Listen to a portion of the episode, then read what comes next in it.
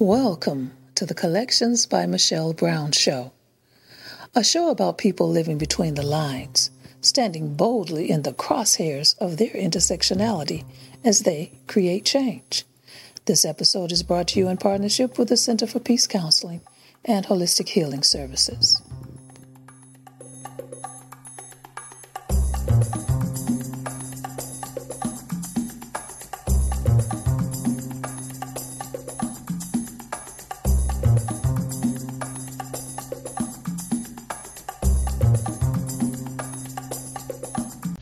Collections by Michelle Brown. I'm your host, Michelle Brown. Each week, we'll be talking with people living between the lines, standing boldly in the crosshairs of their intersectionality, and creating change. Dree Cooper is all about her community. She makes her home in an area of Detroit some call Prostitute Row, but she calls it home, her neighborhood. She looks out for the elders, the children, and yes, the sex workers, providing food, clothing, shelter, and love to all who cross her path. She's also an animal lover. Dree has rescued at least 300 dogs and probably as many cats. Dree is a water rights activist who believes every citizen should have access to clean, affordable water. She has lived without access to water when a landlord didn't pay the water bill and she couldn't afford to move. This experience fuels her fight to stop other families from being denied access to water for their families. She calls her particular brand of activism hood feminism.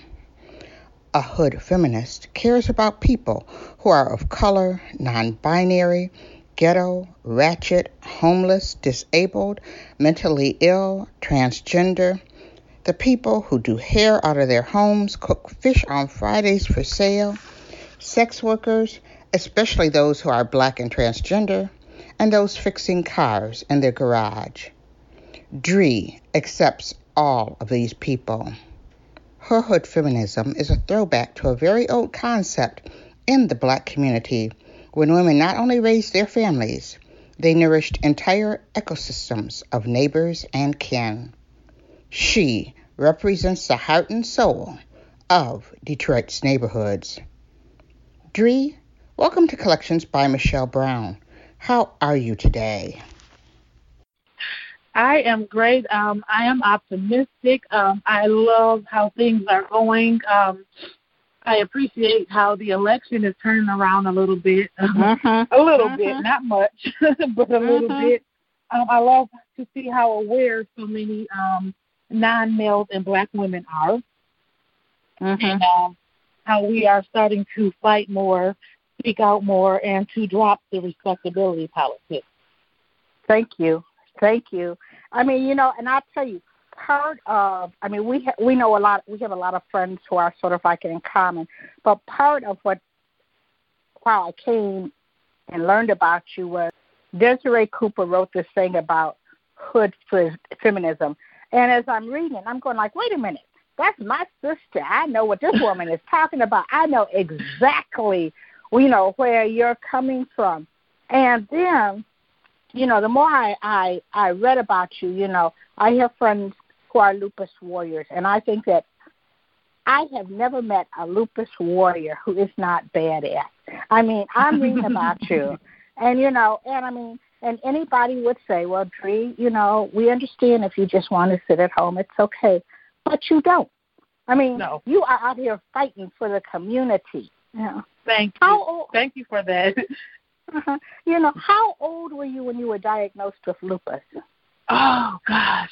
Um that's a hard question to answer because um I think I was in my early 30s and I didn't Mhm. accept the diagnosis, which is why it's a hard question to answer because Mhm. um nobody wants to hear that and there was a doctor, one of the top OBGYNs at U of M, and he told me every day I would come in because I used to like to eat my lunch outside. And um when I come in, I would have the butterfly rash, or my skin would be so irritated that it would be hard to work, or just from being in the sun, I'd be exhausted. and he say, um, I want to do the uh, test for you. And he was like, if it is, it is. You know, if it's not, it's not. And I'm like, oh, I don't have lupus. You know, I got I got too much stuff to do. You know, and he say, let me draw your blood and let's go from there. He's like, because all signs are pointing to that you have lupus. And you need to stay out of the sun and you need to stop doing A, B, C, and D so you'll have a longer, healthier life. And I'm like, you know, once you're told you have something, it's real and you have to change so many things about yourself. And I already had so many things I was dealing with and I didn't want that. I didn't want to swallow that pill. Mhm. And so he sent the test in, the results came back and he's like, All right, you have lupus. Let's deal with this and I'm like Mhm. eh, you know, like I'm not I don't have time for this, sir. I'm okay, you know. And then um it started becoming more real, like, you know, when you're younger, you can go a little further before it knocks you on your bottom and you can't get out of bed for five days straight just because you ate a french fry, you know. Mhm. And, you know, as time was coming on it was, you know, harder to come out of the flare up. It was becoming Mhm. harder and harder and I had to say, all right, I really have to pay more attention to my rheumatologist, which is another problem as a black woman. Mhm. Um, you meet rheumatologists that say, you know, here's a Butrans patch, here are 120 or 90 Norcos, here are steroids, bye. Mm. And that's not going to fix anything about my flare up. You know, um, just recently I had a flare up that was attacking my heart, and at the hospital they gave me a Tylenol, um, a lidocaine patch, and said bye. Mm. You know, so as a black woman, we don't get the care we deserve a lot, and we don't get things explained to us. And so, um, for everyone paying attention, ask for a patient advocate. Tell them, Mhm. document this, that, and the third in my chart that you're saying to me. When they say, "Oh, let me test you for diabetes," and you know good and well you don't have diabetes, document in my chart that you insisted that you test me for diabetes. I asked Mhm. for a patient advocate. I asked you to do A, B, C, and D, and you said no. Document that in my chart. These things are important because they treat us like uh, we're not citizens, like we're ignorant and we don't know Mhm. anything, and that we aid ourselves into bad health, or that we are seeking um, pain pills and nothing more. Mhm. So, You know, I know. Uh, go ahead. the different women who I've talked to who have lupus. I mean, that that story about you know the healthcare provider not listening or or just like you said, here's a patch, see ya. You know, yeah.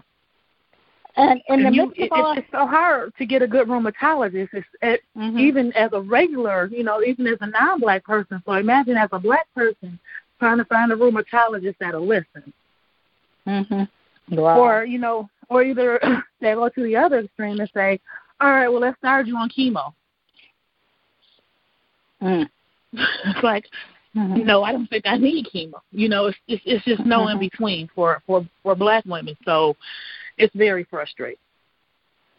And on top of, uh, and while you're going through this, you're a mother. You got your Yeah. kids you have to take care of and see about, and they're asking you to to do these things which are going to. You're already knocked on your butt, but they're asking you to do these things that are going to make you even weaker, and you have children to tend to. You know, how do you? and and my en- entire community. The, the thing about hood feminism to me is to uphold my hood. It's not just Mm-hmm. something I talk. I walk the walk. Um, it, I want everybody in my hood to eat because systematic racism. We're the most marginalized of the marginalized, especially the queer community. So Mm-hmm. you know, I want us all to eat, including sex workers who people love to ignore. Mm-hmm. Mm-hmm. So I want to make sure they are okay. I even take care of the animals in my neighborhood. So I make sure they so even I even make sure they eat. And you know, and that's And the thing about it. You know, it's like you're the type, and I get this, and and I understand that too. How you gonna sit up there and and at home, and you've got this, and you know that other people don't. And I can tell people, you know, this is how you know, you people want to call it hood feminism like it's something negative, but you know, that's how we got to be here, who mm-hmm. we are. I tell people, my grandmother and I, when my grandmother died, I had people who said that they could go to her house and she'd make a pallet for them on the floor. If there was food, and my mother would joke about that. She said, "So my mother, my grandmother knew how to slice something so thin you could almost see through it." But whoever needed ate. to eat, ate. You know. And I like to take up space for people who are not who, who are not politically correct, who are not sound, who are not the most popular people, who who people forget about or shame or who don't care to see, who people are, have overlooked and forgotten about, who people turn, their noses up to. I like to take up space for those people as well. The ratchet, the ghetto, the hood. Mm-hmm. I like to I like to take up space for those people as well. Now, my mother graduated school very young, very highly educated. I got a, I have a very good education as well, but that's not necessary and i want that to be a, a big thing i want the loud the ratchet you know i want those people to know you you can be here and you can take up space you don't have to be a a state rep they aren't they aren't everybody they aren't all mm-hmm. that glitter isn't gold you know mm-hmm. they still shine to us single mothers women with four and five kids by five different men they matter too mhm and and, and you know forget that and you know and often you have you know, women who quote unquote, you know, they're supposed to be all about women's empowerment and they're mm-hmm. like that, mm-hmm. but then they'll look down on the sister who has, you know, maybe five kids, six kids, as many kids as she wants to have, and maybe they're by different ones. But just as it's your choice, it should be your choice to not have children. It should be your choice to have children if you want. And sometimes you see these sisters are holding it together, taking care of those and you'll see people who like you know they see them come in with their kids and they just sort of like roll their eyes right not giving we, people respect yes and we we only want to some of us forget about everybody else and we only want to hold space for certain types of women and that's not mm-hmm. acceptable mm-hmm.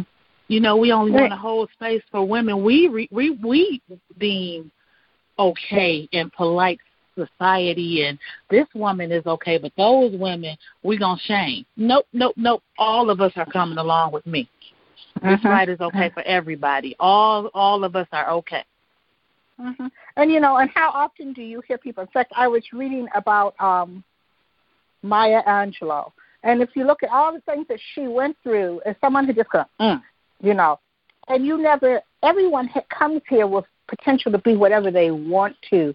But then we want to look at and go, oh, where's the daddy? Or you have a different daddy, or she's not college educated, or she's a sex worker. And right. somehow they're, you know, it's like throwing everyone away. And people don't yeah. get that. And we want to shame women into being in, in horrible relationships and horrible situations you know, we like to shame people into thinking, well, you're a single mom, you're not worth anything, so they go out and get the first man they see, and then you know the man beats the woman and the child to death. Let's mm-hmm. stop holding space for these situations. Let's accept no. people for who they are.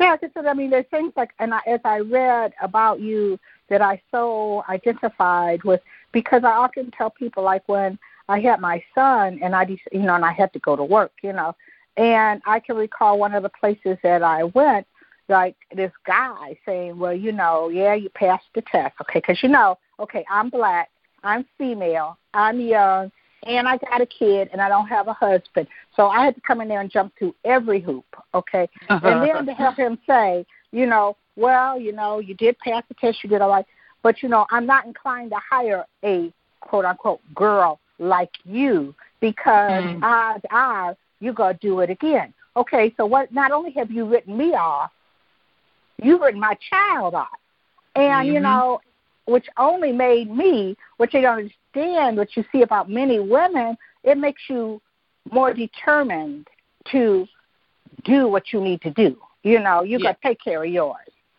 Yeah.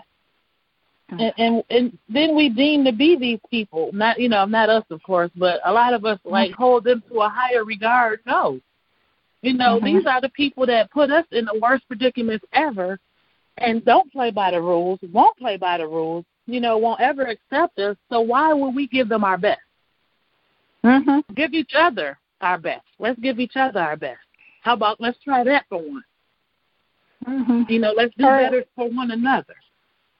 Yeah, and I like how you said how you take care of people in your hood because, like you said, why would you go? I mean, you go give go and give the colonizer two hundred percent, and your neighbor nothing. You know, and this Yeah, is the person who is right next to you. Who, if they see you fall in front of your house, or if you're sick, they're gonna come see about you, and to do that. And why wouldn't you try to build community? You know, Mhm.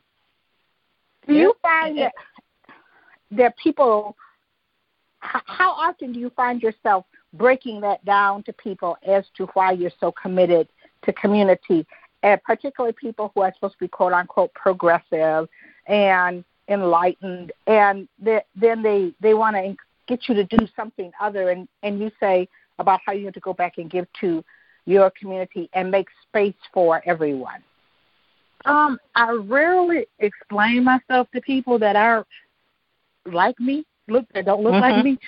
so if Mhm. people don't get Mhm. it, I really don't care one way or another.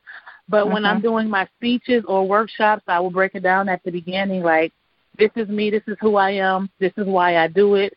Um, because a lot of my money goes back into the community or to get you know, cats TNR'd or, you know, dogs in the rescue or, you know, Mhm. for sex kits and things of that sort. So some you know, I'll say, Hey, before we even start this workshop, this is me, this is who I'm about, this is what I do.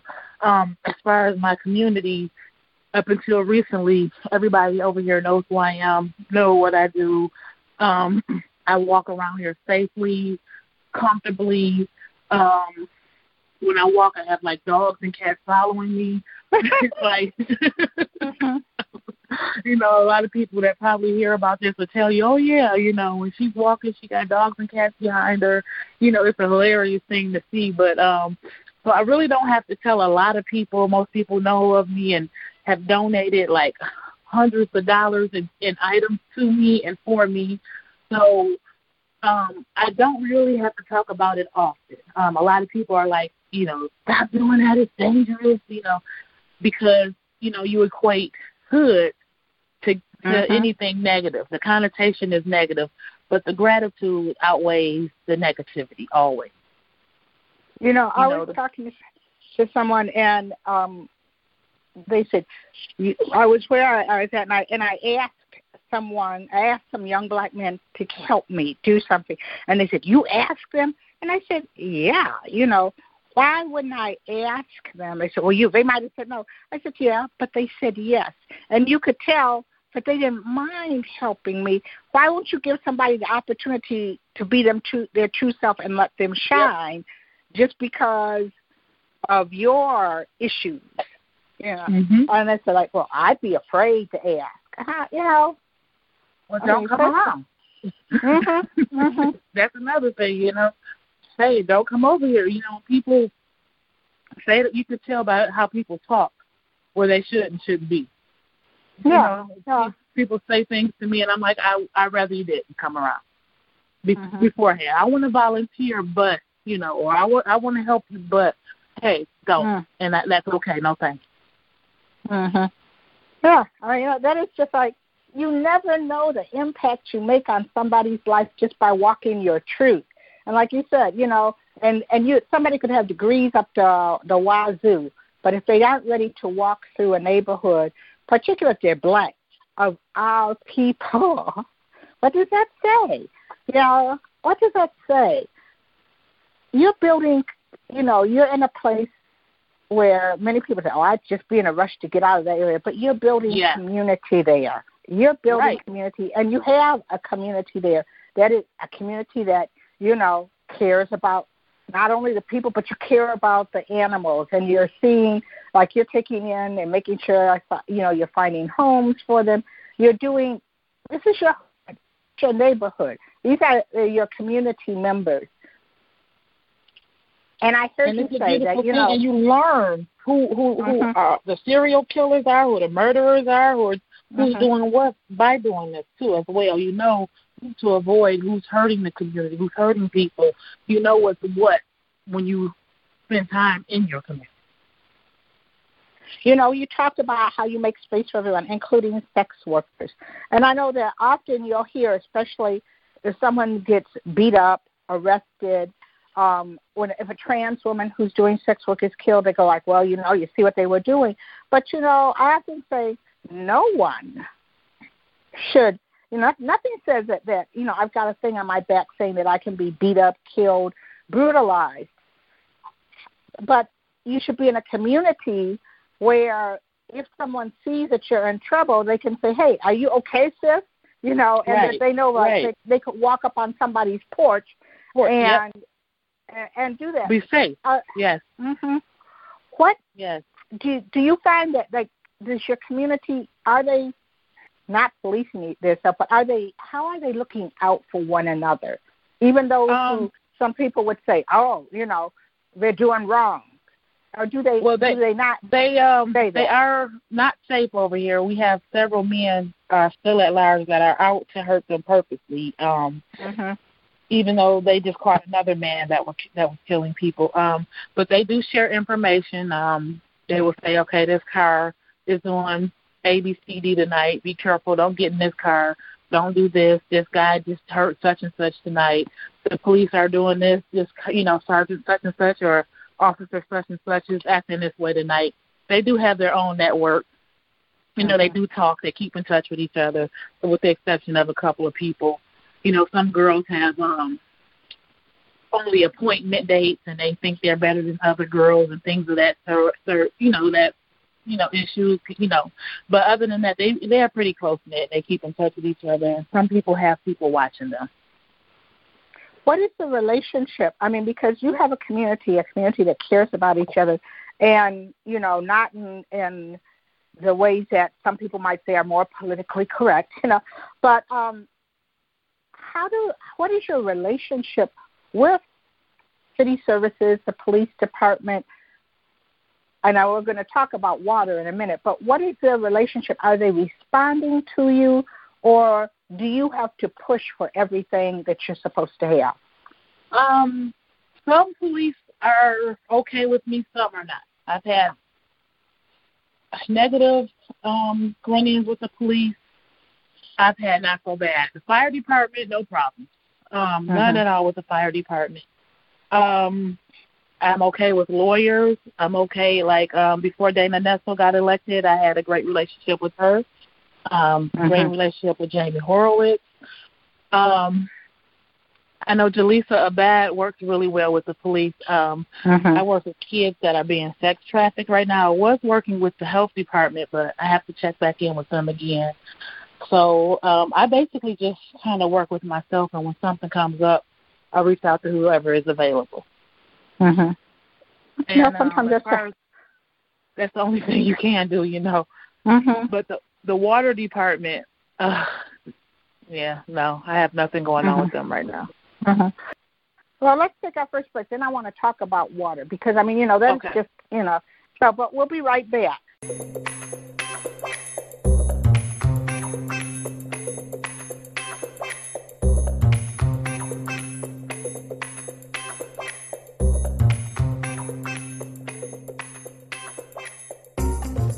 This episode of Collections by Michelle Brown is brought to you in partnership with the Center for Peace Counseling and Holistic Healing Services, bringing balance to your mind, body, and spirit. For more information or to schedule an appointment, visit the center at www.thecenterforpeacellc.com.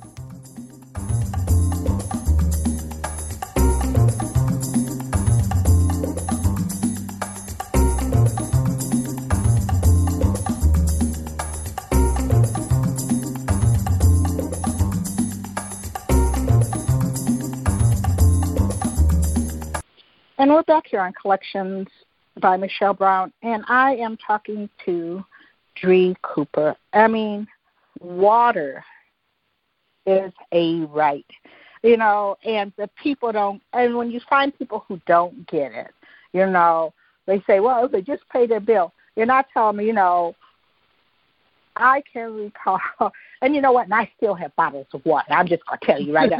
uh, I I can recall there being times growing up that you know this would come, that would come, and there'd be a period of time when my mother would have us fill up everything imaginable with water, and we wouldn't flush, and you know because we knew and we knew that there was you know a time where the water had to to wait a minute that bill till she could get it together, and it's worse now.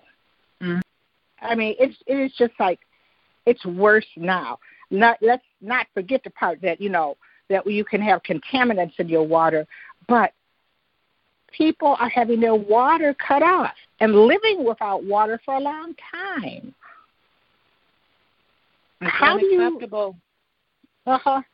I mean, what what movement? I mean, I know they had asked the governor to sign something about not letting water cut off, and they said they didn't have enough data and stuff to do it right now.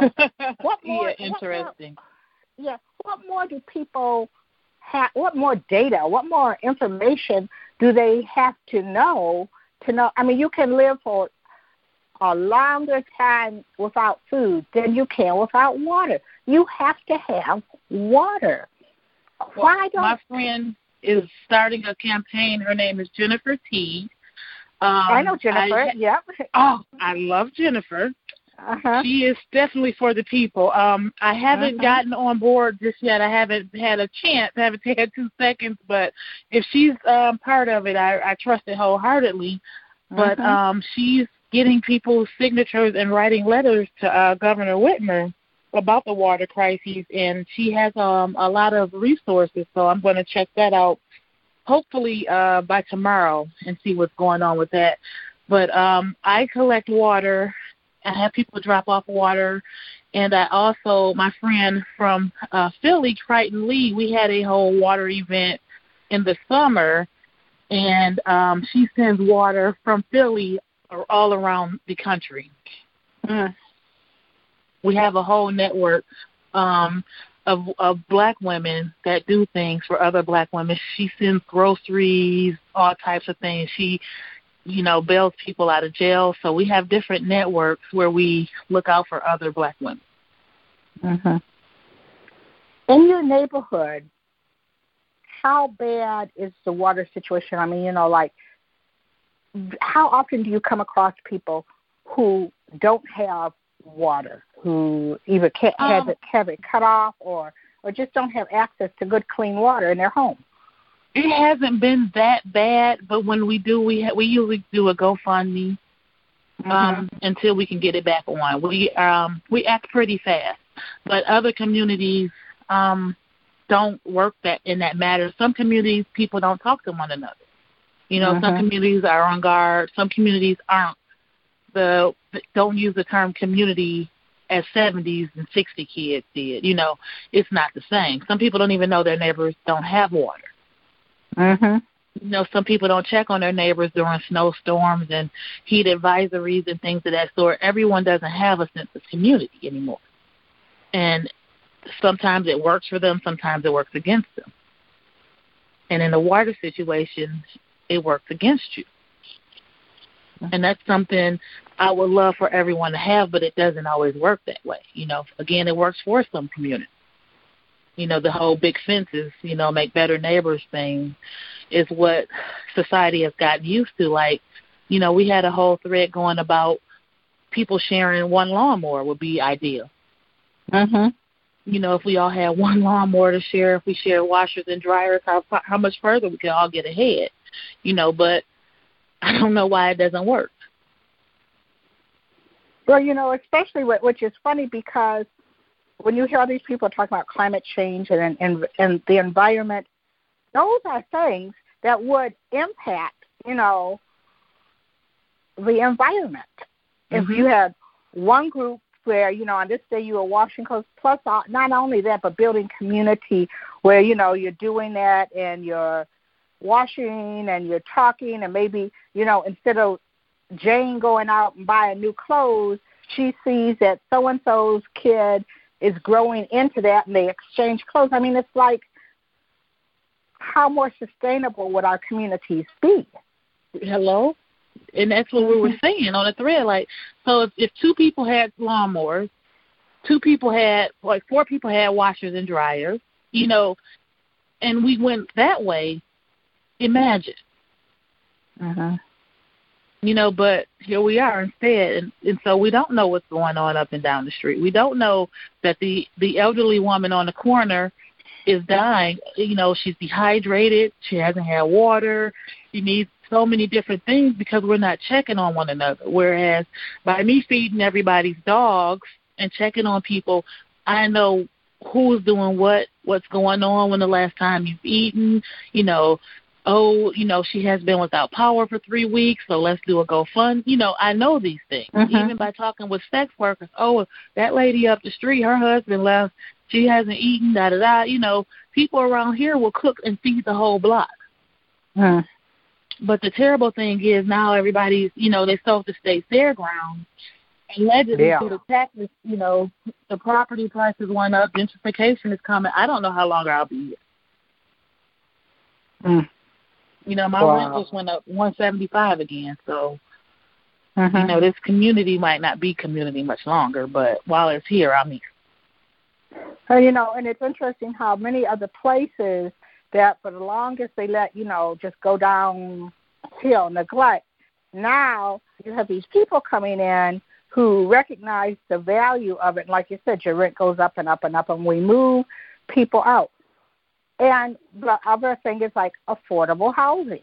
So where do Yep. people go for affordable housing? And you know, and people aren't talking about because one of the possibilities would be like that senior who's down there by herself. Maybe younger people could move in there with it, and like you said, they'd be sharing all these expenses and stuff, and everybody would have a home.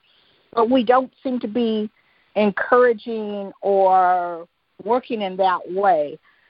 Are you having conversations with, and you know, and I'm glad you know Jennifer. I've known Jennifer for many, many years. I knew her parents. I had met her parents, and- but I've known Jennifer for and watched how she's developed. And and like you said, if she's there, she's in it. And part of the reason why I know about her is because having been involved in conversations about how do we do better for each other here in this city. And, you know, there were things that we could do, like in gardening and sharing things. But now that gentrification is coming in, it's almost like where's the commitment to doing those kind of things? Yeah. And I don't hear anybody in the city talking that. you know, they're the ceiling, we're the floor. You know, they got to walk over us to get where they're going, and once Mhm. they've walked over us, it's, that's that. Mm-hmm. And and I, again, I look at people that subscribe to respectability politics, and it's like you, it's pointless. Like that's part of oppression. Mm-hmm. I I can't understand it. Mm-hmm. Yeah, uh, it is. Like you said, it really is because we still have like you know, we have food deserts, places where you know where literally there's no stores where you can go get food, and you don't see we have vacant lots, but they're not helping people develop them so that we could grow our own food, and, Right. Uh, and take care of each other. So you see you feel the threat of gentrification coming into your neighborhood, where do you think that your community will be pushed to? Um, there- well, when it, when the first the first wave last year hit, um, a lot of my friends were pushed into their cars, homeless, transient, and it happened so fast. Um, whereas I used to be able to find people somewhere to live, it happened so fast, and there were so many people at once. I was overwhelmed. That was a first for me to be. Everybody was like, "Well, you know, can you find this person?" And it was just like, "No, I don't even. I don't know what to do." Hmm. You know, so when it comes again, which is coming because, like I said, the rent just went up again and taxes are up, and um, there's so many people over here that were paying, you know, four hundred dollar rent, three hundred dollar rent, and you know, you try talking to these people, and they're like, I got, I got um nice housing, and I'm not worried about nothing, and like, sir, you're about to be homeless. Mm. And they're not thinking that far ahead. And they don't believe you. And, you know, um, where we are now, um, an elderly couple were told they could buy this house that they're living in. And they thought they were buying it. And now they find out, you know, you're about to be displaced. And you know, and you hear that often where where you you think you're buying it from somebody and maybe they haven't kept up with taxes or whatever, and then next thing you know, you're out in the cold. Who Yes. is looking out? Who is looking out for you? I mean, you know, I mean, the governor says she needs more data on water.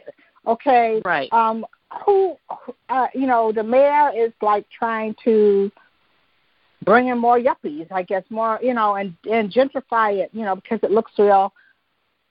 The way that he, the vision he has of Detroit. Who's looking out for these Nobody. people who are who are getting hoodwinked? And these elderly people put all their money into quote unquote their house. Mhm. Because if you're buying a house, that's what you do. And now they sold all these properties to whomever else. We're not we, we're not even sure yet. And they're like, okay, well, you know, they're advertising our houses already. Mm. And you find out, you know, that, that here's your house being advertised for rent at a price triple what we're paying. Of course, they want us out. And you find out, you know, you're not actually buying this house now. What are you going to do? You can't afford the rent. You're retired, and Mm. nobody cares. You know, like you know, there's nowhere for us to go, and there's nobody that's going to fight for us. Nobody hears our voices, and these people in politics subscribe to, re- except for a few like Nicole Small and you know those types. Mhm. Nobody cares. They subscribe to the politics. They want to be seen. They want clout. They want status. They want to take pictures with certain people, and at the end of the day, that's what matters and nothing else. I haven't seen anybody talk about the displacement of us, the white Mhm. flight. Nothing like that. I haven't seen anybody worried about us. Their priorities You know, are them. hmm You know, I had some friends who were from here, but they were back in town, and they live in in New York. But they came back and they were driving uh, through. the neighborhood. They said, "What's happening? You know, nobody's taking care of the neighborhood, but who are these people buying up these things?" And you know, it's just sort of like they said, "Where's the city government doing?" I'm going like, you know, and I and so I took them to Midtown and downtown. I said, "This is what they're doing," you know, and like you said, where do we go? You know, you know they're not going to let let people live in their cars. They then they'll be towing the cars away. There's no buildings. There's no places. Places that they have let go downhill. Now, like you said, someone is buying them up. Do you have any idea? I mean, you don't know when someone has come in and bought up houses until you see that it's advertised that it's for rent. So you don't have no idea who these. Well, you you do Yeah. know that the land bank will allow you to buy a house, but you have to keep up with the house, and they check it every 30 days, and they take the house back. Mm. You know, there there there there's a lot of games going on. There are a lot of restrictions, and there are a lot of people buying these houses, and a lot of LLCs buying these houses. Like it, you can find out who's buying the houses. It's easy to figure it out, and you know who's in charge of the land bank. So there's Mhm. that. So yeah, Mhm. you know, it's it's happening, and it's happening fast. Mm-hmm. And then it's going You uh, know- to be, you know, homeless people. Nobody cares to feed them. Everybody's already uninsured. Like, come on. Yeah, I mean, that's the disgusting. wonder where where will they go?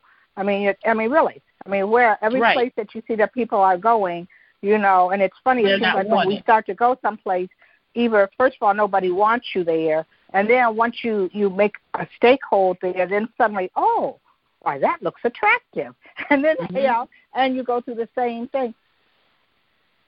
Yes, How it's, do it's you very see- stressful. I bet, I bet, you know, because how do you see, what do you say to your children? When I talk about your children, I'm not talk, just talking about your biological children, the children who are in your neighborhood, who you're looking after, who are your children. What do you say to them? You know, like people say, you know, not to have kids leave, you know, they want people to stay in Detroit. But what do you say to them about the future for for them? For that's them the hardest part. you know, um, some of these kids have been kicked out of the house, and their text messages and journals have been read in front of the church or at family mm. dinners or family gatherings. Mm. They've been shamed and embarrassed to the point where it's easy for the predators to, you know, get a good grip into them. You know, they uh-huh. have given up on so much and so many things. It is not much to be said at this point. Sometimes they have like uh, that the outlook on life is a little different. So mm-hmm. they don't even right now. The future is just like tomorrow. Mhm. You know, some of them were sex trafficked and can go back home. Are worried if their mom be dead tomorrow. You know, it's it's it's a different reality. It's these kids are not the same. You know, it's not. Mm-hmm. They don't have the privilege of comfort and safety. They're anxious they're stressed. You know, they they it's not the same. Um, they are hustling a lot of the time. Some of them are already on drugs. It, it, it society has already failed them to the point where, you know, I remember asking the land bank for a building. You know, um uh-huh. adults have done them so wrong and adults that say oh i want to be your mother or father have done them so wrong adults that have taken them in in um, the, the LGBTQ plus society that say, you know, I'll be your mother and father that have done them wrong in other avenues. So, majority of them, it's it's different. It's just a different world for them. So, you know, you have to just start meet them where they are sometimes and do your best. You know, mm-hmm. you know, and and when they're ready, you know, and calm down a little more you know, but you just can tell them, you know, hey, it might be bad now, but it'll be worse if you go with that person. You know, it might be bad now, but you know, let's try this out, or you know, there are houses we set up, you know, with so that they don't have to go do things that they were doing. You know, it's not exactly the best situation, but it's better than them being with predators. Uh huh. I will go into detail, but it's not exactly a sound thing and it's not mm-hmm. something the state would be okay with. Mm-hmm. You know, it's it's bad as things are that you're talking about. Knowing that you're there gives me hope. Who influenced you? What inspired you to say, you know, I'm taking this stand right here. This is my community, this is my neighborhood, and this is what I'm going to build towards. I mean, where did that come from um, in you? Because I, you either there and you're going to complain about it, or you're there and you're going to do something about it. Mm-hmm. And I remember being 14, 13, 14, and suicidal, and packing the bag and saying, "I'm going to go live on the street." You know, and and knowing what that would have brought for me, and knowing what kind of lifestyle I would have had. So at least I can do my best for somebody else because I know where I would have ended up. Uh, and it, and the uh, world for us is is not safe, you know. And if I could do a little something, you know, so we don't have the options other people have. And uh-huh. you know, people ride by sex workers and want to make jokes and throw things at them, and uh-huh. people just don't give us any respect and any love. You know, we are the biggest joke to the whole world. So no, not in my neighborhood. Uh-huh. I have five seconds. I'm going to use it wisely. Uh-huh. And, wow. and so many people. I'm not saying I've I've done much, but so many people are like, okay, I can do a little more. You know, so when people uh-huh. see me walking and they start conversation, and you know, other people are like, all right, well, I'm going to help. You know, so uh-huh. I've done a little more, and the other people have done a little more. You know, and I know we were talking earlier how you're a mom, and you know, and we were sharing how you know when our kids get sick, no matter how big they are, you know, you go into mom mode. Do your kids ever want to say, "Mom, today you you need to just sort of sit it down and let us, you know, and, and just rest"? Just, just do they ever try to like yeah. or, or they'll do it for me, honestly. They'll be like, okay, we got you. We got it, Mom. We're going to mm-hmm. do it today. Yeah. Or the one, the one of them say, "I'm gonna sit on her, and he's gonna go do it," so she stays in. Huh? Mm-hmm. Yes, because yeah. my kids will actually go out and um take things out for me too. Honestly, like if if, if it gets bad or um they've gone out and delivered things to people and they've taken things to, to my homeless friends and things of that sort or you know they'll say hey these people have gone without and we hate to see it and they are very good at it. And so i feel so much better like i don't even have to say it. You know my kids mm-hmm. know how to do it you know so i've done well like you know. And uh my husband is just as good you know he's a giver he takes care of people. So i my kids are amazing you know i'm i have mm-hmm. amazing kids. I can't i couldn't tell you as far as even with feminism and all of those things my kids step up to the plate and, and it's a good thing to say it's hard to raise boys, you know, because you have to raise them to be mindful of women as well, you know, mm-hmm. and non males and all of those things. And my kids have it down. Yeah, I think that that's often that when I'm talking to other women and I and I'll tell them, I said one of the things I was really mindful of is that I knew that as my son watched how I handled myself. I took care of my business. I took care of him, and how I uh, allowed the world, you know, I stood up for things in, in the world. That was how he was going to learn to be not only with women, but just in life. And I know that once he told me, he said, Mom, I knew we always had challenges, but you always found a way to work it through. and he said, so he said, so he said, I never felt that I couldn't do something it was a challenge, and I I just work at it. And you know, and I hear you talk about your kids and how they go out and do it, and they recognize people who need help, and they go and take it. That must make you, you know, there aren't enough degrees in the world to make you feel any prouder than you must be of them when you see them being that person. And and even like my my eldest son Tony uh, Hero, who's who's an artist, he left a whole group, a comic book group, because they insisted on drawing breasts on a character, um, mm-hmm. a spider or ant. I can't remember which one. And he's like, "Why do you guys have to sexualize every woman?" And mm-hmm. things like that, you know, like yeah, you know, you know things mm-hmm. like that. You know, you just be like, yeah, I, you know, I've I've raised my kids correctly. You know, when you find out how your kids treat non males, trans women, you know, you're like, all right, you know, they get it. You know, I even when I'm not looking over their shoulder or they don't know I'm listening, when you see your kids on abortion threads, you know, mm-hmm. speaking the way you would speak it and you're like they don't even know if you're reading it or not and they're doing the right thing and saying the right thing, that's what counts.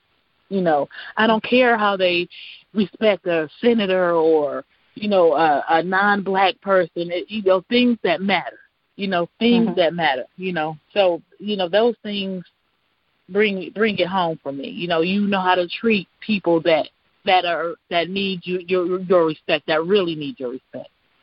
Mm-hmm. wow. Okay well we're going to take our second break and then you know we got elections coming up and i i just want to hear your take so we'll be we'll be right back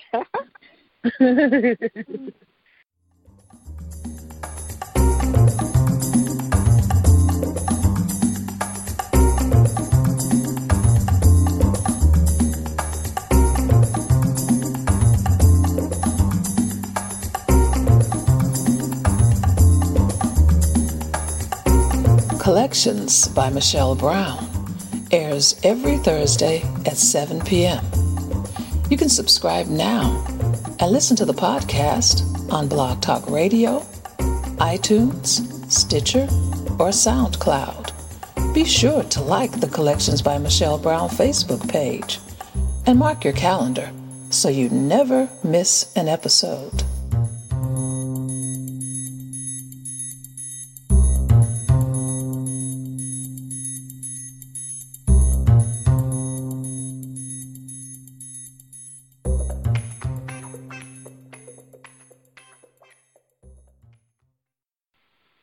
And we're back here on Collections by Michelle Brown, and I'm talking with Dree Cooper. Okay, we started out because, you know, they're talking about hood feminism.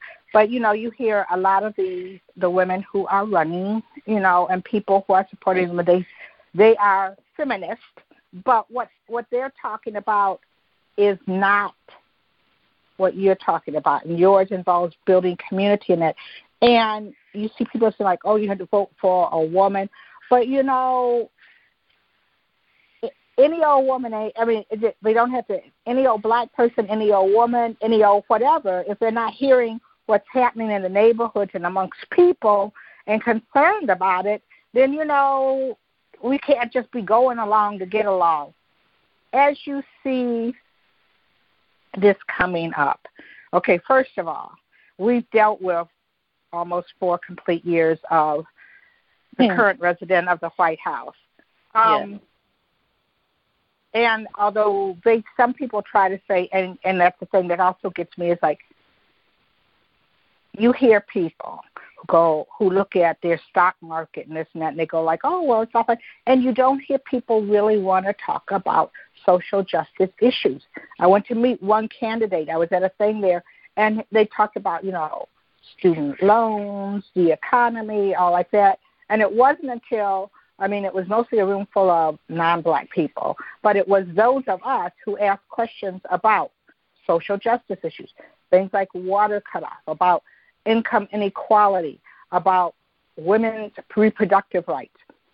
What do you, I mean, do you have people gotten that way? Do you see that people have gotten away that they just don't care about neighborhoods and what's happening that you see each and every day? Well, yeah, because again, um, we've learned to be respectable and nice and kind. We've learned to uh, play nice and play by the rules, and that's why I, I continue to shake things up. Um, we've learned to not, you know, upset people. We've learned to say, you know, read the room and go with what everyone else is doing. And it's uh-huh. dangerous uh-huh. to do that. You know, everybody wants to be like, well, I didn't want to upset anybody. I didn't want to, you uh-huh. know, bother, you know, this person is here, so I didn't say that. And I'm like, that's that's why we have the orange dictator in office. You know, shake uh-huh. things up. Say what needs to be said. We have people dying because they don't have, you know, my electricity. Literally, fire was shooting from the pole to my window, and uh DTE said, "Well, we're not going to come out," and that's just how it is. you know, and I'm like, I'm from the old school. I was taught to knock shit over. I'm sorry. I was told uh-huh. to raise hell because we are not going to get anything by being nice. I I did the nice thing plenty of times, and all it did was make me angrier when I got home and sat there and was like, "Gosh, I was so nice and respectable," and they still spat in my face because they make the rules. If you play by their rules, they're just going to change the rules. So we are always like, "Well, I should have, but everybody was so kind, and I didn't want to be that person." I'm going to be that person. Uh-huh. And when you shake things up, you'll get different results and everybody's always in the room like, well, I didn't want to do this, and, and of course, you don't want to be labeled the angry black woman. Well, I'm sorry, trauma's in our DNA, and you're going to be the angry black person regardless. You know, one thing I learned when I worked at U of M is um, whatever you do, they're going to cry and they're going to say that big black woman did. Mm-hmm. I'm five foot five. I was 120 pounds, and I was still called the big black woman.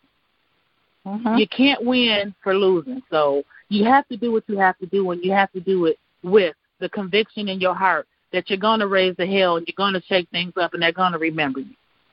I don't have and to be liked. Mm-hmm. I don't have to be loved, but I have to get results. And I'm coming and for my results, and I'm coming for my people. And you know, and what's wrong I mean, if you're not angry about it, I mean, really, how can you walk past a house where they have no water, where DTE won't come out, where you see someone is lying in the street dead who was killed just because they were who they are?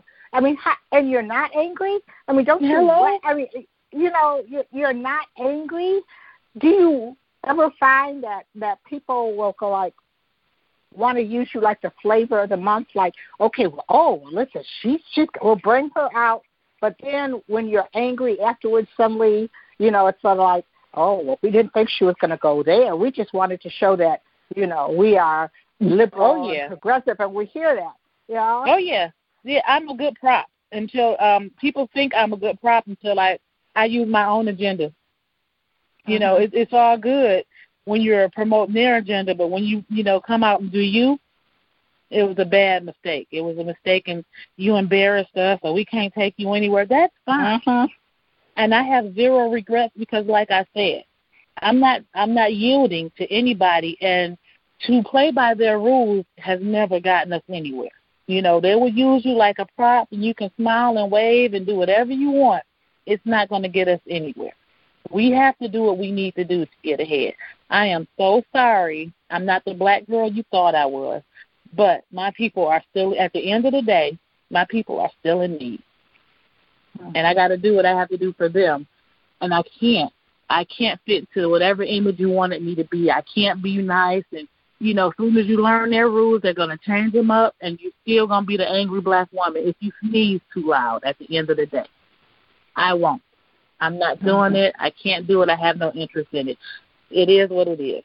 I and I'm going. I wake up angry every day because we're we're get somebody's foot is on our neck every day. I no apology. I'm not even sorry. Honestly, no, I'm not. Mhm.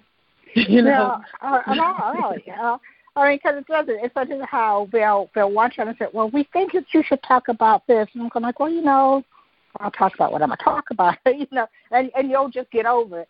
But there's that. that- How then? What do you see?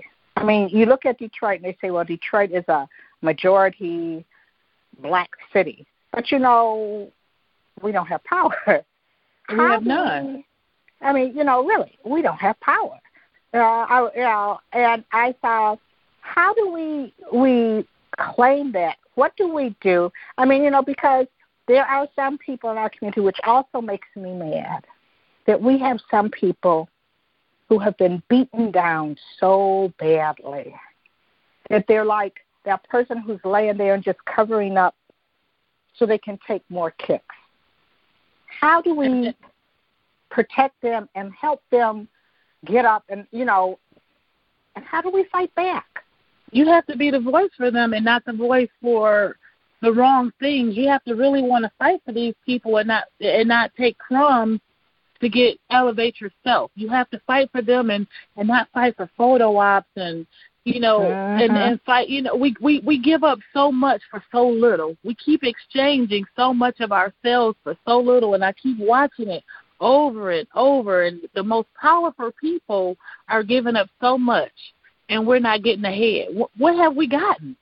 And I see Mhm. certain people, certain cliques steady moving forward, and we are losing. We are still, as a whole, our communities are still losing. And I'm like, what have we gained? And we, you know, a lot of us are still asking for the same things, and we're the ones who are called, you know, the worst names and thought of the worst, but we have the biggest messages. And we have to get ahead. We have to stop sacrificing our people. We have to stop sacrificing our people. you know and and and you know you've seen it i've seen it that someone they get the platform. You know they might be down with us and then they get that platform you know to where they could get up there and and be that voice. You know you've got the platform you the lights on you and like you said then they get back into like they become so respectable.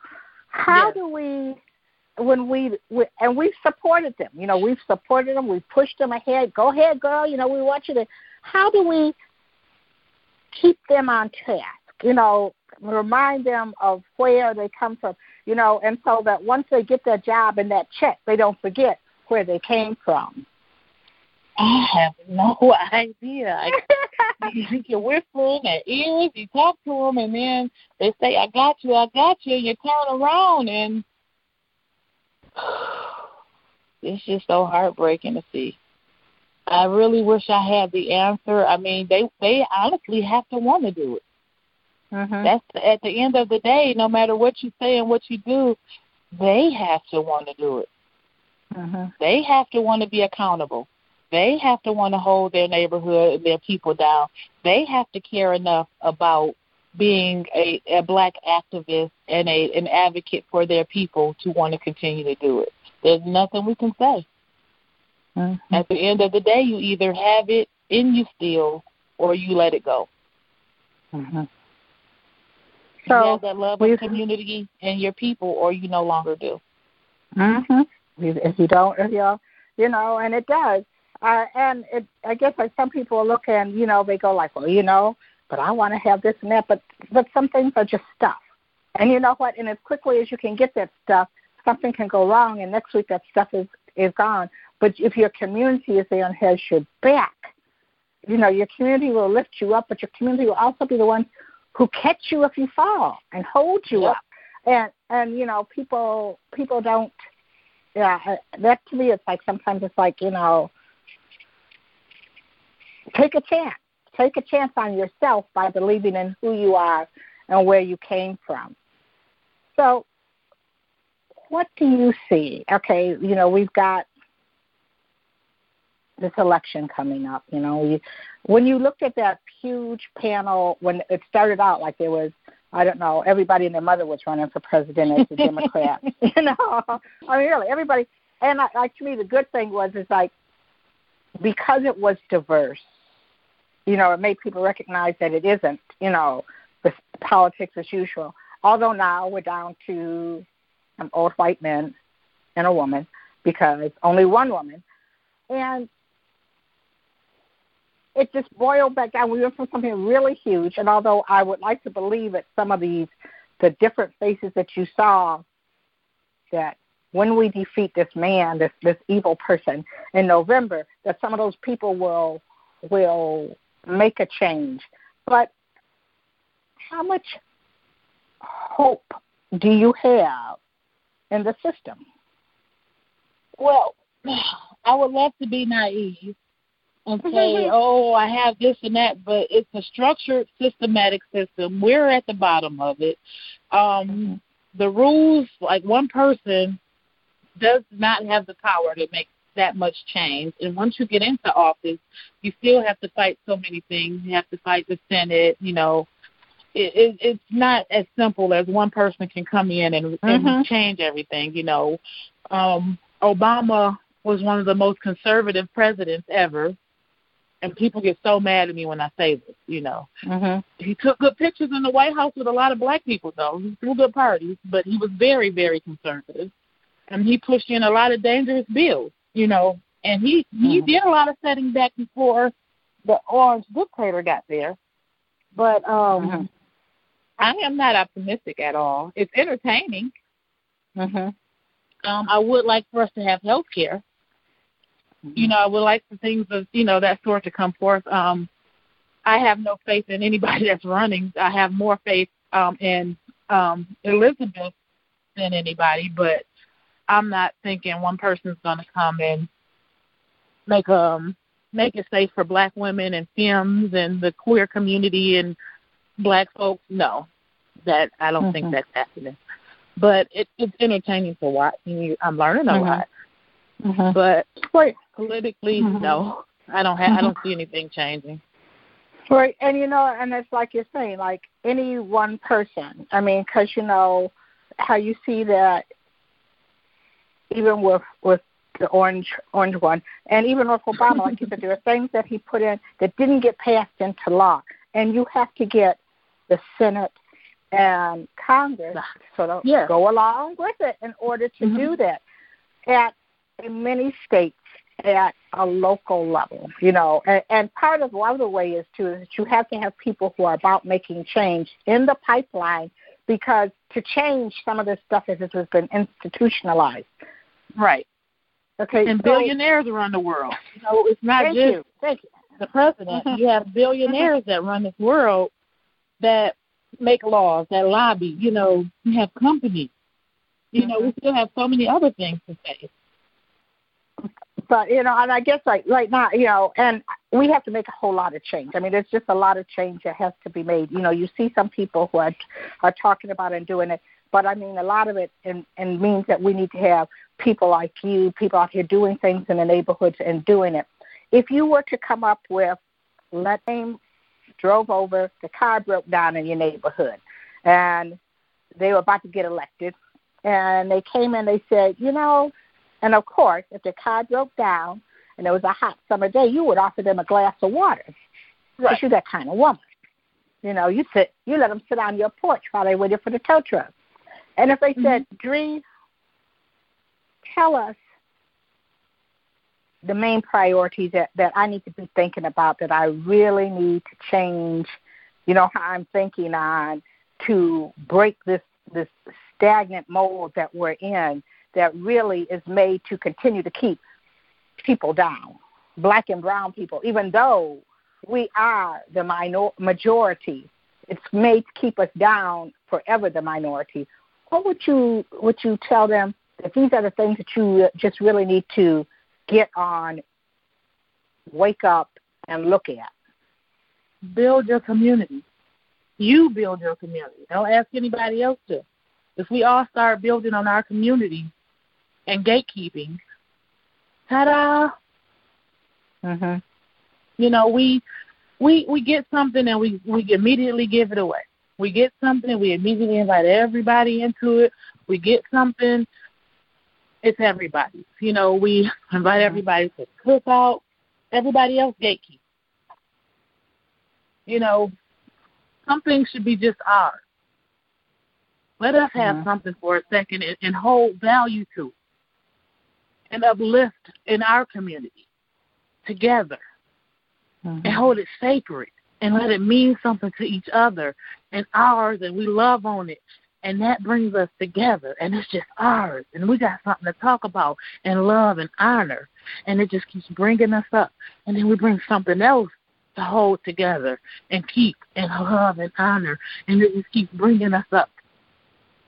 And it's a respectful thing and we just keep doing things like that and people can't keep stealing from us and hurting little black girls' feelings and emotions and saying, "Well, I know it was yours, but oh well," and nobody fights for these little black kids because we're gatekeeping mm-hmm. and protecting our kids. We're protecting our little boys and girls. We're telling our little boys and girls, you can be who you want to be all the time instead of shaming, laughing at them, throwing them out of our community. Let's work on ourselves for a little while. Mm-hmm. Mm-hmm that would change so much, especially in our kids. Let's quit putting trauma and DNA in our kids. Mm-hmm. So a sense of community will go a very long way. And I'm not just saying, you know, a neighborhood with a park. I mean community as a verb. Uh-huh. You know, like parenting as a verb. That would uh-huh. change a lot. So when I say community, I mean community. Uh-huh. Yeah, well, you know about the senior down the street, you know about your neighbor next door. You know, sometimes how you'll hear people talk about how, you know, back in the day, you know, if I did something before I got home, my mother knew or something. You know what? But we're supposed to look out for each other. Yep. Yeah, we're supposed to look out for each other. We're supposed to care about each other and love each other. And, you know, I think that, you know, as I to go back to you know Desiree's article, you know, hood feminism is about loving each other, mm-hmm. loving our neighbor, loving on our whether neighbor. we like them or not. Thank you. you know. Mm-hmm. You know, you know, I don't care about. I mean, I don't. I don't care to hear about my neighbor's day all the time or not, or the lady down the street. But if I got it, she got it. Mhm. You know, if if her kids going without, oh, come look in my basement. I keep bags of clothes in my basement. You know, and that's just how it needs to be again, because we can't mm-hmm. afford. Everybody is struggling right now, and we know we're about to be homeless over here. So we are pinch and penny. So we let let's help each other the best ways we can right now, so that when it's time to move, we got everything we need all of us. Not just one person can go. We can all go, and we can all go doing our best. Mhm. So let's, you know, figure this out. We don't have to be holding hands singing kumbaya. So let's figure this out as a unit, you know. And that's mm-hmm. that's what I'm on. That's what I'm mm-hmm. on. You know, you don't have to like me, you don't have to love me, you don't have to laugh at my jokes because I'm I'm silly. I'm always silly. I've been in pain too much, so when I'm up, I'm trying to be silly and forget that my pain was a 10 all night and I slept for 30 minutes, you know. So when I'm up Uh-huh. and out, I'm probably always silly and being being too much for everybody because I want to forget how how rough it is, you know. But yeah, let's go for it. You know, let's do this as a unit, you know, and that's how I am. Like when I get something, I Mhm. want everybody to have a piece of. Mhm. Mhm. That's right. You know, you don't have to love me, you don't have to like me, but if you see I'm down, don't step over me and just keep walking. You know, don't step over The me. big you know, just picture. like, mhm, mhm. Just like, how you doing, sis? Are you okay? You know. Uh, right. That's that's all I ask. Let's look at the big picture. Like I'm not the best person in the world. I'm I'm in my head a lot, and you know I'm I'm all over the place, and I'm thinking of twelve things at once because I'm I'm doing twelve things at once in my head. But let's look at the big picture. What are we trying to do here? You know, email me if you don't feel like talking to me. Let's go. I love that. I love that. Well, Dree, I'm gonna let you go for tonight. Thank you, Michelle. but but I I'm going to stay in touch with you. I mean, like I said, you know, yeah, you got me. You know, and I don't know what I I know what you know. Uh, I don't how or what, but you know, that's what it's about. That's Yes. what it's about. You know, what success. I often tell people, I might not be rich how y'all looking at it, but in people who I know, who I love, people who will come back and if somebody tells me, you know, you did this and it helped, even when I wasn't thinking about it, I wasn't doing it intentionally, cause you know, then you're rich. You know, Right. you're rich. You know, so well, but you go and you have a good evening, get You some too. rest. I want to thank my guest, mother, activist, animal lover, and hood feminist, Dree Cooper. Her activism is a throwback to a very old concept in the black community when women not only raised their families, they nourished entire ecosystems of neighbors and kin. Be sure and follow Collections by Michelle Brown Blog Radio on Facebook, Twitter, and Instagram and let us know if you have a suggestion for a guest or topic for a future show. You can listen to this or past episodes of the show on SoundCloud, iTunes, Stitcher, or Blog Talk Radio. Join us next week when I'll introduce you to another amazing individual living between the lines, standing boldly in the crosshairs of their intersectionality, and creating change right here on Collections by Michelle Brown. Thank you for listening.